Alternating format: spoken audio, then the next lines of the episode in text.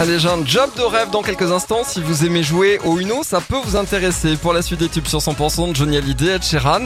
Il est 11h, voici les infos sur 100%. On va aussi parler météo. Bienvenue.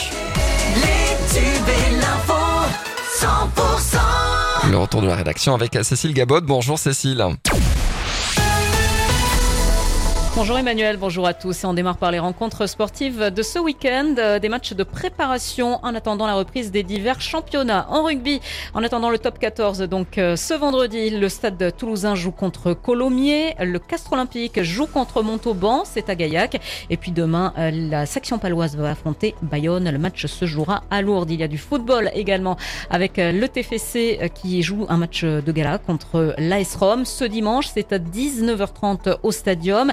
Match qui fera office de répétition générale avant le début de la saison de Ligue 1. C'est une info de nos confrères d'Actu Toulouse. Au moins six enfants sont tombés malades après s'être rafraîchis à la nouvelle base nautique de la Rennerie dans la ville rose. C'était mi-juillet. Des enfants habitant le même quartier et qui ont profité de ces nouvelles installations hein, dès leur ouverture.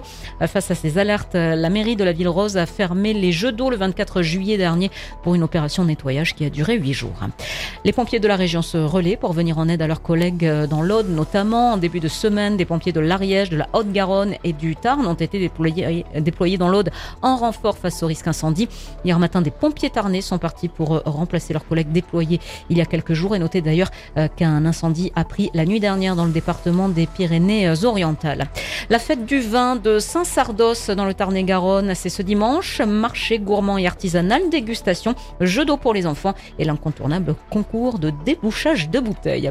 Le reste de l'actualité, un homme de 46 ans qui avait été plongé dans un coma artificiel depuis son agression le 26 juillet dernier lors des fêtes de Bayonne est mort ce jeudi. En rentrant à son domicile, il avait fait une remarque à trois hommes qui urinaient devant chez lui. Chez lui, il avait été passé à tabac. Le Liban marque aujourd'hui le troisième anniversaire de l'explosion meurtrière au port de Beyrouth, sans grand espoir de parvenir un jour à la vérité sur ce drame et d'en juger les responsables.